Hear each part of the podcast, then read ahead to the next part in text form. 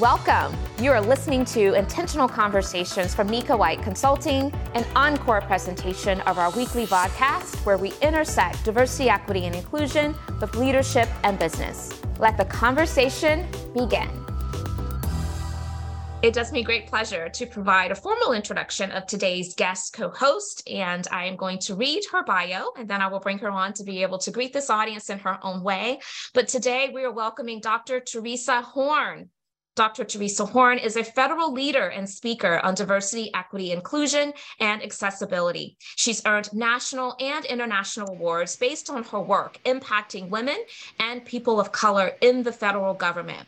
Dr. Horne is a proud Army vet, a vegan food connoisseur, and a suspense author. Cannot wait to talk about all those different intersections that make up the wonderful Dr. Theresa Horne. But you know what to do, podcast community. Take to those emojis, go to the chat, place whatever kind of affirmations that you feel are appropriate as we welcome our guest co host today, Dr. Theresa Horne. And I'm going to stop sharing my screen and bring my friend on, adding her to the spotlight. Welcome, Theresa. And Theresa and I are on first base names. I just wanted to clarify that. So I'm not disrespecting. it's Dr. Theresa Horne if you don't know her. But yeah, she is Theresa to me today, and I am Nika to her today. And I am so grateful that you are here with us. So thank you and welcome. Now, the first question we always ask Theresa is for our guest co host to please share some additional information about themselves. And specifically, what we're looking for are those facts that we would not be able to find by just reading your bio or going to your LinkedIn profile. So think deep and let us so you, want all you. The tea. you want all the tea right up front. I want all, all the tea right up front, top of the hour. Yes, give it, give us all of it, all of it.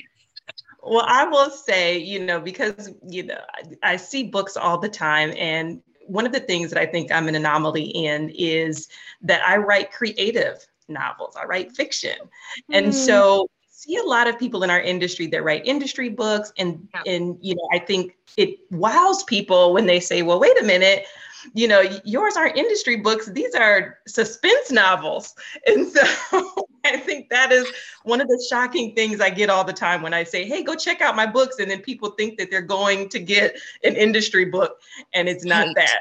So uh, just letting you guys know when you check those links out, um, and, and they should be flying here in the chat to, so that you can find my novels. You can uh, look at those on trhorn.com. That's my moniker that I write under.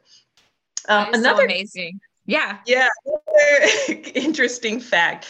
So some people do know that I, am a military veteran, an Army veteran, uh, proud and true.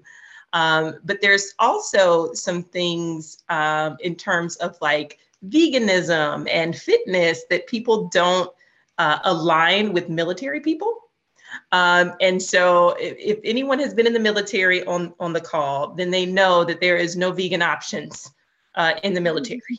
and so to find our way. And so there's a lot of um, really cool things I do with my vegan lifestyle um, and just doing it more in a mentally healthy way. Um, less of the processed food, more of the things that make you glow.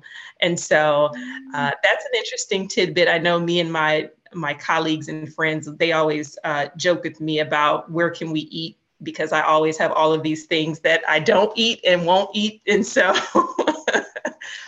but I tell them we'll we'll talk about it in 50 years when I'm hopefully looking like I'm still 40. Theresa, those are so such interesting tidbits, and thank you so much for sharing. And uh, we kind of bonded a little bit over our military experience. Um, I was sharing with you that my husband's part military, and so um, there's there's there's definitely that's a dimension of diversity that sometimes a lot of people don't spend time thinking about. This and that whole yeah. lifestyle and, and what comes with that. And so we're definitely going to unpack some of those in a, in a bit. And I love the fact that you write um, suspense um, books. I think that you know there's a creative creative side to all of us yeah. and we need an outlet for it. So even though we may be practitioners astute practitioners in our yeah. space and in our industry we need that creativity. And so you're kind of helping us to, to to find our way to that creative outlet for those of us who may not have um, intentional ways of being able to create those opportunities for ourselves. And so i do love um, that you've shared that. And we will place into the chat our colleagues have all of that information about your suspense novels So we're going to place that into the chat for this community to uh, be able to take advantage of that. And Nika, I will say too that it is, it's a release for me to write oh. and ah. not what I do every day. Yeah. And so yeah. for me, therapeutic and and I will get into a zone and be able to think about other worlds and and other people and their uh, characters in my book. So it, it's really a release for me. So I know some people ask, you know, how do you sort of self-care and get out of this work where you're not consistently emotionally tied to what's going on in society and then what you're doing at work. Um, and so that's one of those ways that I tell folks is you know you don't always have to tie everything to to your job you know it's absolutely you're a person yeah and and we need that because we know that our space our work can be really heavy. And if we don't have those outlets then it certainly can compromise our ability to to really lean into that self-care as you mentioned. And so um, all of my books have definitely been industry related. And so i i need to you're inspiring me. I need to figure out some ways that i allow my my creativity to flow and give myself that outlet. I tend to find that travel was that for me. Yeah. um, but even with my travel sometimes it's like a, a workcation you know where i very intentionally build in time to work as well as to um to vacay. And that so, does not count nika. I know it doesn't count it doesn't always count. You're so right theresa you're right. I, I i'm hearing you i'm receiving it i am i am. Um, but i love that. So i'm gonna i'm gonna definitely lean into um, doing a bit more homework to find that creative outlet that is just strictly for that creativity non-work related. Okay my you, you all are my witness here. So i want to jump right in because this this window of time always seems to fly by and there's so much that i want to talk about. Uh, first and foremost i think it's important for this um, audience to be able to understand your story right? And so we know that you are an, a, an army vet and you have found your way into this space very specifically of diversity equity and inclusion and accessibility. What drew you to that specific industry and discipline and work yeah, that's a great question. Um, and I think it's multi-layered. You know, I don't think anyone goes into this this work because they went to school for it, right? We are just now getting to the place where we're having, uh, you know, certificates that go out to people that learn this type of work. So there is no um, uh, true way to sort of get mm-hmm. into this on and, and build on it. And so my story really began um, also in the military, I'll say that, you know, mm-hmm. I had mm-hmm. my struggles being a female leader in the military, which, you know, dealing with uh, male counterparts that did not want to to listen to me for a variety of reasons. I was young, I was black, and I was a woman, mm-hmm. and to them that meant that uh, I was not knowledgeable and that my competency was in question on most of the uh, orders that were given. So for me, that was my first sort of foray into um, understanding, you know, how I'm perceived in a work environment. And so then mm-hmm. after that, and, and going into um, doing marketing uh, work. So I owned my own uh, agency early on in my life where I would do marketing and public relations for different firms and different organizations mm-hmm. to sort of guide them in the direction of how to market to the Black community.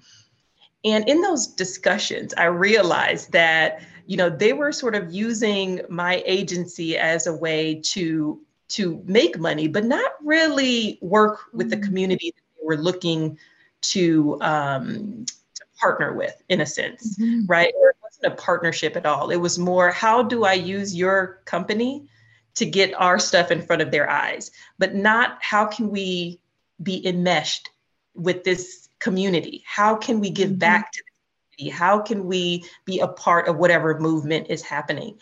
And so that was also one of those areas where I said, you know what, I need to look at this differently in terms of my company and mm-hmm. what I for money. Right. And so I think those little tidbits along my journey, and then getting into the federal government where there are very few female leaders at the top of these organizations, um, really made me see it as a challenge to say, you know what, let me do what I have to do to be that change maker and to be the top of that organization, uh, enforce that new sort of uh, look, right? I don't look like everyone around the boardroom when I go in there. Um, mm-hmm. Or that they see it, and the more that I press the envelope, the more comfortable and normal it becomes to everyone else. Mm-hmm, mm-hmm. No, I, I, love that response. And so, as you think about your experiences as as a woman of color, um, I'm sure there are others who are really interested in what did you find to be some really strong strategies that allowed you to prepare to be in some of those male dominated spaces and to do so successfully. So, what are maybe those top two or three um, behaviors or mindset shifts or mm-hmm. whatever strategies that you think would be important to socialize with this community?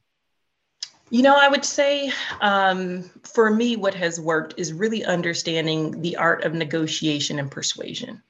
Uh, mm-hmm. and I think that that's going to be one of the key components that especially women miss out on. I, in women of color, I think we are great at that naturally because we have to fight for everything that, right. that we right. um, but I think it's important for us to to lace that in with the system that we are going up against, right? Mm-hmm. So understanding how to negotiate and persuade in particular um, settings, right? So we're great at, at that in terms of getting things done for our business or things that we want to do. Or this is what I found within myself that running my own business, right? I could negotiate and persuade in a way that was beneficial to me. When I work in an organization, it's very different, right? Because now mm-hmm. I'm doing it in, in an aspect where it affects other people that look like me. So if I mm-hmm. don't do something appropriately, it could affect someone else. And yeah. so for me, that was the biggest thing is to understand negotiation and persuasion is a key component of you getting to leadership. So look for that type of training, look for that type of development in yourself. Um, and I think that will take you far uh, in knowing how to negotiate in, in places where you're not looked at as competent, where you're not looked at as a, a value add um, and not taking that personally, but looking at it as a way to say, hmm, okay, that's that's one of the factors that I need to overcome you know negotiation and persuasion skills absolutely. That is that is really that is really um, important. And so along those same lines when you find yourself as one of the the only lonelies right? We often hear language like that especially for for women of color and male dominated spaces. We we tend to brace ourselves for having to um, encounter adversity or discrimination right? And so what did you do when you face adversity and discrimination how did you navigate that? Because i would imagine there's some people who are going to be listening to this either live right now or later and they may say well how does she overcome that? She's making it sound so easy. How does she overcome that? Yeah yeah i can tell you some things that have happened in my career along the course of my career that would would probably make you clutch your, your pearls. Um, i've had people tell me i've been promoted because i look like a black barbie and they told me that to my face um, I've had uh, people come and tell me um, that, you know, the hair that I have on my head is not professional, mm-hmm. right? If I want my natural hair, they would say, you should probably straighten it out before you go to that meeting. Wow. You know, and so these wow. are the things deal with constantly being a black woman moving up the chain um, because these are behaviors that people exhibit all the time um, I've had a white male leader sexually harass me and give me a hotel key card at work and say I can meet him there um, if I wanted a promotion.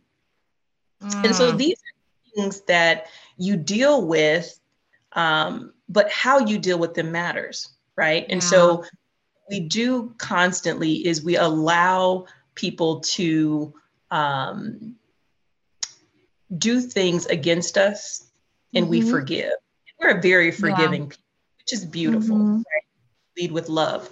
But in terms of utilizing the tools available to us, we don't typically do, right? And mm-hmm. so I I went back and forth on whether I should, um, you know, put in an EEO complaint against that leader that gave me the hotel key card. I literally mm-hmm. said, my job's on the line here. If if this does not end well for me, my job's on the line, and no one will believe me over this this white male, right? And so, and he's stayed after I complained, and I ended up leaving.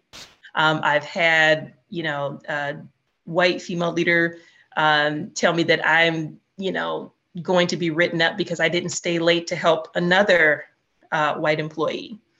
instead of saying i finished my job and i went home at the right time they said you're not a team player so i have to write you up for not being a team player which was basically saying do more work for the effort and this person is not getting written up for not doing their work in the time allotted but i'm going to write you up. And so there's all always these subtle things that happen along your career but you have to remember to fight back and not give up. If i had given up and said hey i'm not going to to do this anymore i wouldn't be where i am today to help so many other people on their journey getting up here. But there are going yeah. to be some ones that you have to overcome yeah. So um, the the adversity is is is not always in vain because hopefully we're growing, we're learning, we're getting stronger, we're able to be a part of um, platforms where we can talk about how we overcame and inspire others to do the same, which is what you're doing today. So what you were describing, it I can't it comes to mind. I think it's kind of referred to as performance penalty when people are able to kind of get their work done to where then the expectation is, well, okay, you've been efficient, you've been effective. Now we need you to also support and do extra work on this other end with all these other colleagues. And um, yeah, full stop. We need to make sure that we're not penalizing those who are um, high performers within the workplace.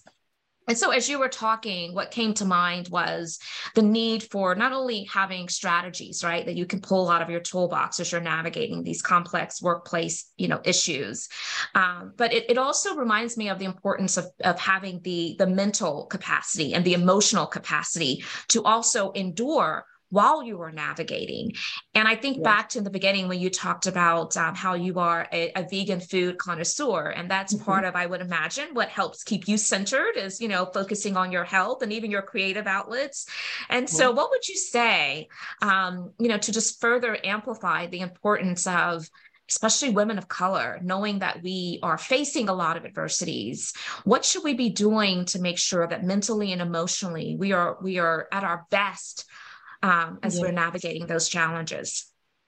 You know, I think we we should all have our own self care routine and, and keep that front and center.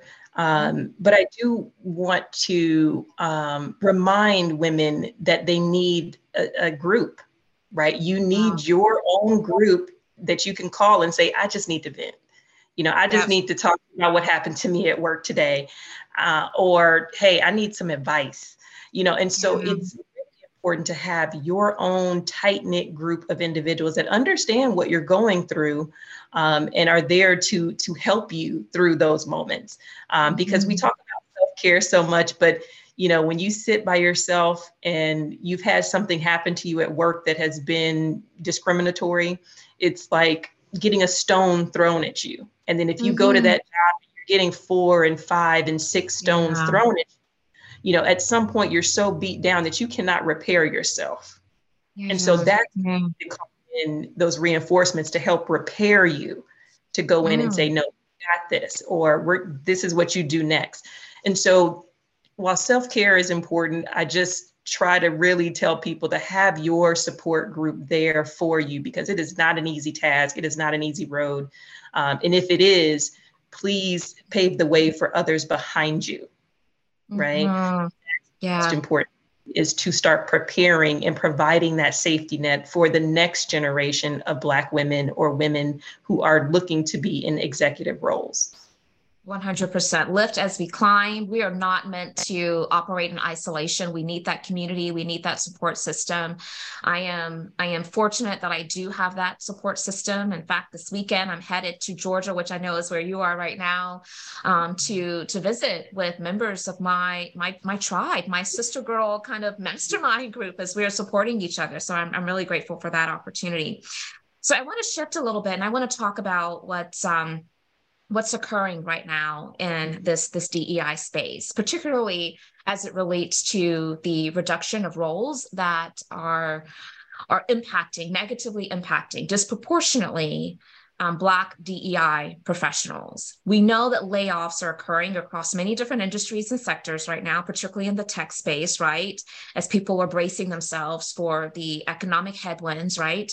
But then what we're also starting to see, which is not surprising because there was a trend of this before, is that one of the first roles or disciplines that's on the chopping block are the DEI roles. And so many mm. chief diversity officers, many leaders of, of the DEI work are um, being transitioned out, right? They're being laid off.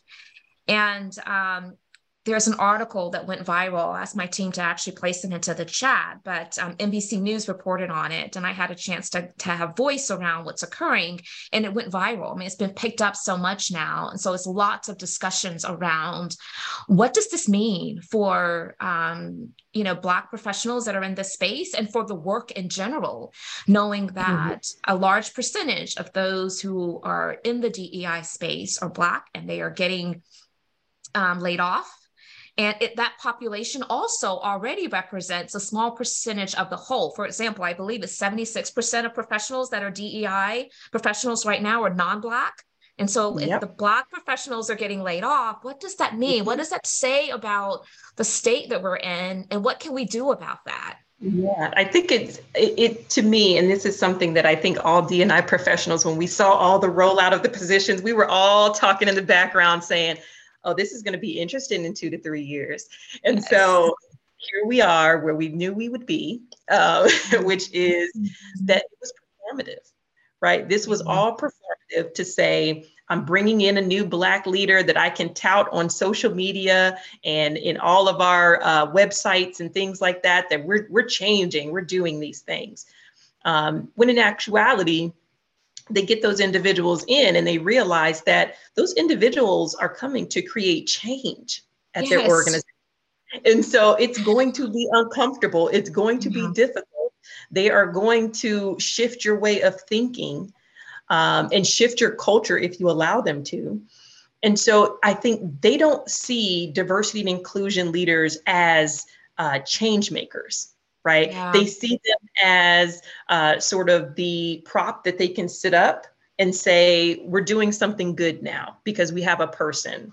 Um, and then if you have a person of color, it's even better because now you finally have that one person on your senior leadership staff that is a person of color. Um, and so I think that article laid bare, um, which great work on that. That article laid bare exactly um, what was happening and we're seeing happening in the background. And so, because these companies are very forward to say this is who we're hiring, they are not as forward saying these are the positions we're doing away with. And so, um, right now, I think is the time for individuals. If you are a part of an employee resource group, okay, I'm going to tell you the antidote to this issue. Uh, if you are part of an employee resource group, or you are a part of an advocacy group or organization that does work with any of these companies, you have a voice. So mm-hmm. ask about yeah. what's going on with your diversity and inclusion in your leadership, right? Ask about are they investing in or taking away from that budget? These are things that you can do as an individual or as a group of individuals outside of that diversity and inclusion leader and outside of the diversity and inclusion office. And so it is all of our responsibility to make the spaces that we work in safe, healthy, fair, and equitable. It is not just the job of a diversity and inclusion leader or their staff.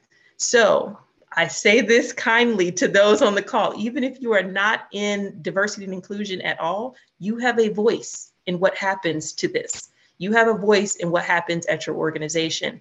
And if you don't, band together with those groups that do have a little bit of influence and power. Yeah, I I just added um, the the clapping hands emoji because yes, I agree with all of that. Um, this work belongs to all of us, and I feel like this is an attack on not just Black DEI professionals or DEI professionals in general, but it's an attack on the entire body of work. And so, anyone mm-hmm. that cares about humanity, that cares about all of the constructs that allows us to center humanity, should have voice around this right we all have that that level of influence not maybe necessarily by authority and positionality but just by influence of planting a seed with someone else and then letting that person plant a seed with someone else we cannot sit idle around this conversation that is growing in speed. We need to um, change that narrative and help people to realize that it would be a significant mistake to allow us to undo the work that has already occurred and still has a long ways to go before really it has matured to a place where it's optimized. And so we can't give up hope. And so I, I do also want to make sure that we are leaning into um, as as you know theresa you shared before our communities of support especially if you are a dei practitioner i have had many to reach out to me to say hey i'm nervous right now should i be looking for a new industry a new job and you know a new career and um, mm-hmm. um, and it's very disheartening and so i definitely wanted to bring this Florida. yeah you know seeing this in florida where they're yes. taking things out of the and uh, texas uh, yep and so you know? it is scary time. It is a scary time um, in terms of equity. And so anytime you can um, combat equity and they try to tie it to only race. And so yeah. I think that is another uh, thing that we can go down that rabbit hole into how, you know, anti-Blackness is at the core of a lot of this. But um, I think it's important to note that you know, it's rooted in equity for all. It's not Absolutely. just for any particular race, it's for people with disabilities, it's for yes. women, for uh, mothers, fathers. You know, all of this work that we're doing is not solely based in race. Uh, although anti-blackness, mm-hmm. I think, at the core of why we're fighting as hard as we have to. Of course, you know you hit the nail on the head. That is precisely the reason why, and um, and so I'm one of those that I believe in the both and. I don't want to dilute the message of anti-blackness has to go, but I also want to make sure that we are being creative and innovative and strategic in our messaging and our approach because we need all ingenuity around how do we solve for these big complex issues that are gaining gaining a lot of speed you know and so it's definitely concerning to me. And um, I, I'm kind of glad in a way that it, it, went viral because I believe that now it's creating greater attention to it for those who do care about it to be able to give voice to it. So um, yeah, we'll, we will we will continue to watch that and see how it's going to impact us in the future. So I want to talk a little bit about your time in Japan, right? Yeah. Um, so tell us more about your experience doing cultural work in Japan as a Black woman. And then tell yeah. us how that came to be. Yes. Well, I would tell you first off that it was probably one of the best places I've ever worked, even oh, though fantastic. we had some of the biggest. Um, and the reason why is because, one, um, you know, I'll, I'll tell you just a short story. So I accepted this role having never gone to Japan before, not even to visit. And so I didn't know what I was walking into. So I took a lot of time to just uh, first acclimate myself with the culture so that I was mm-hmm. doing things, you know, right and in step and being as respectful as possible because I do know that there are mm-hmm. some things we do in America that are not acceptable right. and respectful um, in other countries. Um, so, you know, me coming over there, never having been there before, don't speak the language. Um, it took for me to just listen, observe, um, for a few months of what was going on. And so my task going there was to really look at our culture. We had, uh, for that particular region um, in the Asian Pacific, we had very low culture scores. And they were like, what is going on here? Why do people want to leave? They're not happy, you know. And so I was going out to figure out what that issue was, not knowing what I was walking into. And so I was walking into a situation, and I'll tell you when I noticed it. I was sitting in a meeting that had Japanese nationals, it had military personnel who also worked there, and then it had civilian federal employees, right? Mm-hmm. And so they're all sitting in this meeting talking about a new change that was coming down the pipeline. And I saw the military uh, leader say, Well, why can't we just make this decision and move on? Like, we know what we have to do, let's go. And then the federal person was like, wait a minute, we haven't talked fully about it with everyone. We need to make sure we have harmony. And then you have the Japanese national leader sitting there saying, well, we can't make a decision today. I need to go back and and talk to to the people who this will affect and get their insights. And so it was three different cultures warring in on a simple decision. Now, can you imagine larger decisions that impact this entire workforce? And so the work there really was me trying to gel all of these different cultures together. It was sort of groundbreaking work. We had a lot of um, uh, awards that were given because of the work that that we had done there, that I led mm. there. Um, and to me, it was the most um, fulfilling experience mm. of my career because I was able to take three different cultures, marry them together. And when nice. we took the survey before I, I left to come back to DC, um, we were at the top of the scales to the point where the survey provider wanted me to come in and talk to other organizations who were taking the survey about how did we make this change in a year or two? How did we completely shift culture in a year or two? And so, what that shows people is that culture does not take a long time. It yeah. takes action. It takes action to want to change. The leader that was there, the commander that was there, was uh, open to change. And so mm-hmm. we create a, an entire environment that was uh, completely different from when I stepped foot uh, on Japan, on Japan soil, Japanese soil. Mm-hmm. And so that to me is the most fulfilling is when you have a leader that's open to to doing this work um, you make big strides and it does not take a long time so if you're at an organization where you're they keep telling you oh it's hard. It takes 5 mm-hmm. years years to change culture that's not true. It takes five and ten years to change their mindset to want to make mm-hmm. culture the top priority. So that's what they're telling you when they tell you that.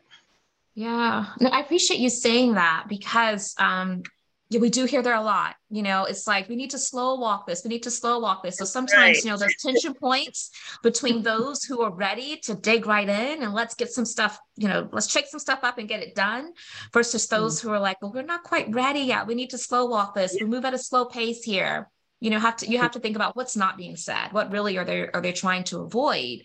And so, mm. um, I, I, I love you bringing that to the conversation you know yeah. we were talking a, a, little bit ago and, and i was reminded of just recently i posted on social media something along the lines of what a mentor shared with me a long time ago which was when you go into this space this work of deib um, and even mm-hmm. accessibility i know that's a big part of your work as well when you go into this line of work um, you at some point in time or another will find that you have ruffled some feathers and stretched people and you can't be afraid of that.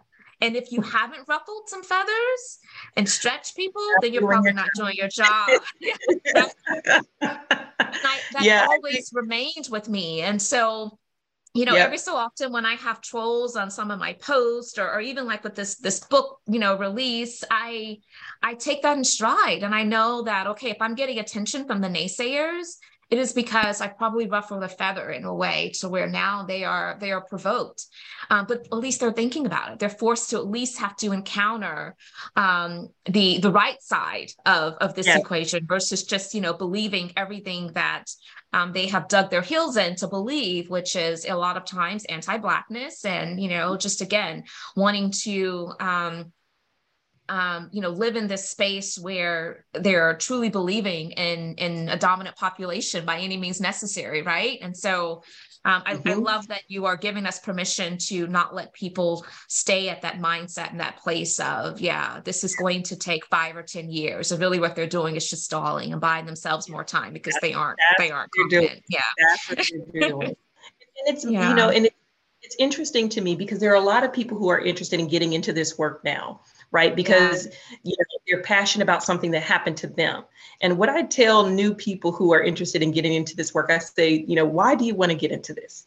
And mm-hmm. typically it's a story about something that occurred with them that they want to make sure doesn't happen to someone else, which is great, right? But I also tell them, I said, you do recognize that you're going to have to put your own beliefs, your own biases on the sidelines right? And so it's not just based off of what happened to you. You can't just be the women's advocate. You have to be the LGBTQ plus advocate. Yes. You have to be the disability advocate. You have to be a minority advocate, right? And so for for you to get into this work, there has to be an understanding that this is not a passion project, right? This is not something Absolutely. that you can. Well, it's me, so I want to make sure it doesn't happen to someone else you know i am not a part of the lgbtq plus community but that is a community that i love and will stand for at any point mm, absolutely. Yeah so absolutely. me, you have to understand that that is a piece of the work. There is no way to parse out what you like and don't like and what you will and won't fight for. And so be mindful of that. Um, i give that to new people and mentor new people in this field Um, and I tell them that as well.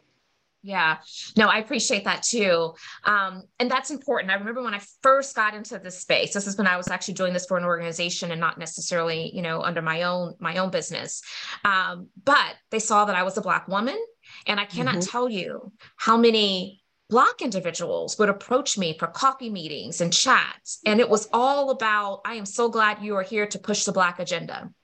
And I was always like, yes, I am, I am always going to push the Black agenda. And there are a lot of other communities as well that are being discriminated against. And so you know i yeah. mean i think that naturally because of our own personal intersecting identities we we tend to lean in more to those groups because we could we have those lived experiences as well and there's nothing wrong with that a lot of times yes. people have noticed and they'll ask seems like you have a lot of black women that are on your podcast yes i do and mm-hmm. i have mm-hmm. a lot of other people as well but yes and here's why and that's unapologetic right but you're so right we have to make sure that as practitioners in this space that we are understanding the plight of, of all of those marginalized communities and really bringing forth the value of that humanity centered approach, right? I think that is right. critical. So I, yeah, yeah I, I'm so grateful that you brought that to the conversation. Okay. So usually by now I've already turned it over. So I'm watching the time. For those of you who are familiar with this community, you're probably saying, well, wait a minute, when are you going to open it up? We want to get in the conversation too. So um, here is your warning. I will go in and ask one more question before I actually turn that over, just to give you time to percolate on what kind of contributions you want to make to this discussion. But um, the way in which you can let me know that you're willing to be a part of our discussion today is you can either um, use the raised hand feature and that will alert me and I will make sure that I call on you. I'll add you to the spotlight. You can unmute yourself and share your thoughts or your questions. Or if you just decide, I want my question presented, but I want to place it in the chat and have my question presented for me, I'm happy to do that as well. So be thinking about those questions and I'll give you a little bit of time with this next question that I will present to um, Dr. Horne. So we're in Women's History Month. You have a lot of speaking engagements, I understand, that are coming up for Women's History Month. I want to know what are some of those top subjects and content areas that you have a lot of energy and power around that's probably going to find its way into the many talks and conversations you're going to be invited into. And then we also want to make sure that we share those opportunities, particularly for those that may be open to the public, for those in this broader community who may also want to take advantage of that. So my team will place that into the chat. But yeah, tell us what you have coming up and what are some of those tidbits that you plan to share? Wow. So you you're getting all the tea. You want me to talk about what I'm going to talk about before I talk about it? just a little bit. Just a little bit. okay. Well, I will tell you. So, uh, Women's History Month and Black History Month are are two of my busiest months. Um, and so, upcoming, I have Inspire DC is coming up next. That's going to be on March 16th at American University there in DC. Um, this will be a TED Talk style where I will be talking about my journey um, to women leaders, to, to being a woman and a leader, um, and what that looked like for me.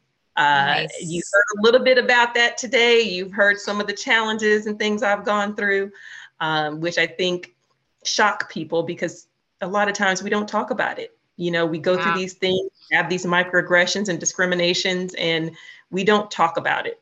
And so, you know, I want to amplify the fact that we are going through these things um, and we're still being successful and still being loving and still being um, empathetic to others, even though we've gone through the trenches. Um, another speaking engagement I have coming up is with our Mississippi magazine. And so this is a Women's Empowerment Summit that will be happening on March 24th. Uh, and so I will be hopefully talking about uh, how I can empower women to be better leaders. And mm. so you also heard a little bit about that today, so I won't give too many spoiler alerts. Um, that will be held in Tupelo, Mississippi. Um, so all of my Mississippi State alumni, I hope to see see you there. Um, Ole Miss, you can come if you want to. But uh, but yes, I love my Bulldogs. And so then also, I just want to do a, a, very quick shout out here. Mm-hmm. Uh, Daryl Perry is also on the line right now. He has um, professionally Black, and we just did uh, a vodcast with a group of Black professionals that was so um, therapeutic for me. It's called mm-hmm. Thriving While So please, if you have the opportunity to go back and check that out and just make sure you follow that show, there's a lot of information that gets shared, um, a lot of therapeutic sharing and fellowship that happened uh, on those shows. So um, I just wanted to do a quick plug for that. And then also in April, there's a corporate wellness uh, executive summit that I will be going to to talk about wellness in our community because we know that mental health, psychological mm-hmm. safety, mm-hmm. how we provide self-care for ourselves and and how we care for others is going to be a top uh, you know thing that I would like to bring home at that particular engagement. Outside of that, I have government uh, speaking uh, engagements that are closed to the public, but uh, that I really look forward to touching base with a lot of federal uh, employees to make sure that they are supported as well. Love that. Lots, lots of opportunities coming up for you. And we're so glad that you have um, those platforms to be able to extend um, the insight and the wisdom that, that you offer to so many different um, communities. And so I do see a question in the chat from Lisa White. So I'm going to present that on her behalf. Lisa says, I think the challenge is that the anti DEI sentiment is being politicized. Mm-hmm. And I think it normalizes and amplifies the animosity that DEI professionals may face. How do you navigate those challenges? And so this is going back to that viral article that we talked about in the big discussion. So, what would you say to that, Theresa? How would you navigate yeah, those challenges? There's a lot of kickback um, right now because of politics. I, I, hate to tell you that. And, and for those who are federal employees, I don't know if you recall in the last administration, this was a big deal where anything diversity, equity, and inclusion that said that there was white supremacy had to be stricken. Um, and so yep. the fact that you can't talk about white supremacy and you can't talk about behaviors in a, in a true and factual way we are back there again, unfortunately, um, as we head into an election season. Mm-hmm. So, yes, it does, does affect us, um, especially on the federal side, because that is highly regulated. You get a little bit of freedom in the private industry. Um, where you know if your ceo is someone who understands that this is important regardless of what's happening in the news um, then you're in a safe space um, but as Lisa said, this is politicized, and therefore we do have these hurdles that we have to jump over, things that we can't talk about. You know, CRT mm-hmm. is one of those that we have to stay away from. Um, white supremacy or uh, any idea that there is a difference between minority and majority treatment have to be regulated. And so mm-hmm. it does challenge me. It challenges how I'm able to help others it's challenging me in a way where um, I have to find creative ways to get information to individuals um, to help them see it on their own versus me showing it to them, if that makes sense. Yeah. Yeah, that's so interesting for me, Theresa. I have not yet subscribed to the idea of, I'm trying to be careful with my words, but I'm just going to say it diluting yeah. the um, the integrity of the message, right? I have not yet brought myself to that place, and quite honestly, I don't know if I will. I haven't really mm-hmm. fully contemplated it. I'm just I'm just hoping that those issues are going to work themselves out and they're going to go away. But I do feel for you know practitioners who are directly in those states and those ge- geographies where they're having to navigate that day in and day out and yep. with the work that you do from a federal government perspective, obviously that falls directly within the consideration set of how in which you show up to these conversations. Yep. And so I feel for you. I do. And I feel for the others that are having to um to walk on eggshells in many ways, yeah. you know. For sure right now. I my heart goes out to anyone who is in the education field um, because I know that they understand what is right and they understand what will help our children, and they're not able to do so. And mm. and you know, that alone, knowing that and having to to you know still push forward with that knowledge is very tough. Um, and so I just wanted to give a shout out to educators that we see you, we understand what you're going through, um, and there's a support system for you. Yeah, we see you. Absolutely. Absolutely.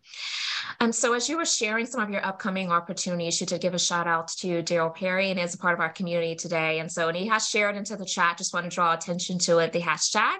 Um, I don't know if Daryl, you want to say a bit more. I want to give you this opportunity. If so, it, it intrigued me. And so I'm sure there's probably some folks in this community who are also intrigued. If so, feel free to unmute yourself and I would love to spotlight you. Uh-oh, got put in the spot. Can you hear me okay? We can hear you, Daryl. Yes. Feel free, feel free to share and say a bit more if you'd like. Sorry the bow tie's not on right now. I'm in the trenches doing some work right now. But um you're fine. uh, Daryl Daryl Perry here. Yeah, Professionally Black is a series I made probably three, four years ago. I was interviewing Pierre Campbell. He's a leadership coach in Washington, DC. And um, I Trump was still in office at the time. So I asked him, hey, how do you feel about leadership at the White House as a leadership coach? And um, he paused for about a minute to think about it. and then he answered eloquently. And then after the show was over, I said, Why did you pause? Were you trying not to be the angry black man? And he said, Yeah, you know how it is. I have dreadlocks from Jamaica and they're going to say it's racial because I said something about Trump. And um, from that point, I was already thinking about this idea, but I made the show as a way to have us have a safe space on LinkedIn to yeah. share as Black professionals. This is what I go through. This is how we can make it better. So it's not really a vent session. It's more so how we make it better and how do we improve yes. things. I know Michael's been a, watching that for a long time. I see a few other folks in the chat that also watch it. So um, great that Theresa shouted it out. I love that she helped the show and she's been a friend ever since. And it's just a way to just give back. I don't work in DEI, so I don't want anybody to ask me DEI questions. I, I am an end user consumer. I'm not a practitioner, but I'm an end user consumer. And by way of that, I say, since I have an audience on LinkedIn, I'm going to use it for good. So it's yeah. just me trying to share my piece. No, I and love I think, that. I love that. You're doing your part. And that's again, it belongs to all of us. You're doing your part. Go ahead, Theresa. That was exactly what I was going to say. Is that this is a prime example of someone who um, had saw a gap and filled that gap because they cared. And so when we're talking to people about you have the power, you have the influence to do it in your own way um, to move the needle, this is a prime example of that and it is very successful. It's very therapeutic. It's a safe space, um, and so it is necessary. Awesome. Well, thank you, well, thank you. Thanks for letting me put you on the spot, Daryl. I'm glad this community got to hear a little bit more about that from you. And I see that you have shared in the chat the hashtag that's leverage. And you mentioned Michael. So Michael is a, a, friend of our podcast, and he's he's one of those that continues to show up week after week. And so that's actually how um, Theresa, you and I connected. And so anyway, I wanted to give a shout out to Michael as well. See, he's doing his part, right? Yeah, definitely. Always got some jokes in there on Black LinkedIn. But yeah, Dr. Nika, we got to talk. We'll catch up. Okay, fantastic. I would love that. Thanks for joining. Okay, so we're getting to the top of the hour. One of the things that I often like to do, Theresa, is give our guest co hosts an opportunity to, as you think about all that we have talked about, now I want you to shift and think about what have we not yet touched on that you have yeah. a lot of, you know, energy around and passion for, and that you want to socialize with this community. What are some of those things? Well, I think, you know, one of them, I, we touched on it a little bit, and I want to get your, I, I, get to put on my host seat and ask you a question. Sure. Um, and so I know that there has been a McKinsey study around women in the workplace. And it mm-hmm. showed that in around 2019, we had probably the most women in the workplace at that time, right? So this is pre COVID. But now we're looking at data that says 41% of women want to be executives right? Which means that they're actively trying to be executives. But then there's only about 5% women of color that are in those roles, and maybe 21% of white women uh, that are in those roles. So, you know, how do we go about sort of helping women of color um, bridge that gap where, you know, there's a high potential for us to move into those roles? Yeah, I, I love this question. Um, you know, I think there are a number of things that come up for me immediately. One of which is, and I share this with organizational leaders often, I think we have to get comfortable with um, the notion of developing very specific initiatives and programs that are targeted to very specific groups. That's not to say that other groups may not have their own challenges, they may not, you know, need their own type of consideration for a special pathway of support. But when it comes to women of color, specifically Black women, I think that it's okay for us to create these very strategic plans and initiatives. I have a client and I won't share their name because I don't know if this is a program that's kind of widely, you know, communicated, but they developed a program that we, we helped them develop a program that's very specific for their top tier Black women executives, right? And it was data driven that allowed them to say there's a huge disparity gap between the experience of these women in our organizations versus all other leaders, you know, that are not Black women. So, what can we do?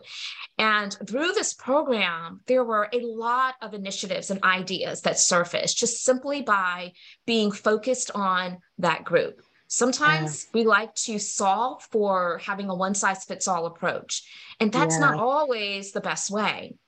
And yeah. so I, I think that that's part of it. I also believe that where organizations can implement either through informal or formal Informal is usually a bit more structured, which means it allows for greater accountability around the sponsorships, right? Helping those women, which is different from the mentorships. Mentorships are important, but that is, you know, kind of standing in solidarity with someone, helping to support them, be a resource. But sponsorship, they are judged and evaluated off of their mm. ability to help the individual in which they're assigned to to have that upward mobility right and so mm-hmm. it's just a different outcome when you are charged with this is your responsibility your success looks like this black woman having success right yeah. and so i think that we have to get a bit more intentional about creating those opportunities and holding people accountable for those types of results and mm. I also believe, Theresa, that part of the challenge has to do with, and you referenced this, the, the whole pandemic, I think that when women, particularly women of color, were able to then be a part of spaces that were more comfortable for them outside of the physical work environment. It, it created an opportunity where they felt safe, but then it also created a potential problem of the visibility lacking a little bit from having the access to those in positions of power and influence to help, you know, tap them for specially assigned um, projects or to put them in the consideration set for sharing some context around, you know, big decisions that could help, you know, you know, put them in a position of knowing some intel that would make their um, trajectory even more um, plausible. And so there's yeah we can unpack this for a whole nother hour but there's a lot to be said for just you know again thinking about being intentional and being okay with we need a very special program for this group without all of the chatter of well what about this group? What about this group? What about that group? Right Mm-hmm, the mm-hmm. all lives matter. It, they do, but the all lives matter to me, oftentimes, is just a crutch for people to not pay attention to where the greatest need may exist, right? Exactly. So, anyway. Mm-hmm. No, I think you you hit the nail on the head 100%. I know we're down to to our last time here, but um, you are spot on with that and and we can go down the the hybrid remote role and how that affects people of color uh, in the future but i think you you had a segue perfectly into that. Yes yes yes.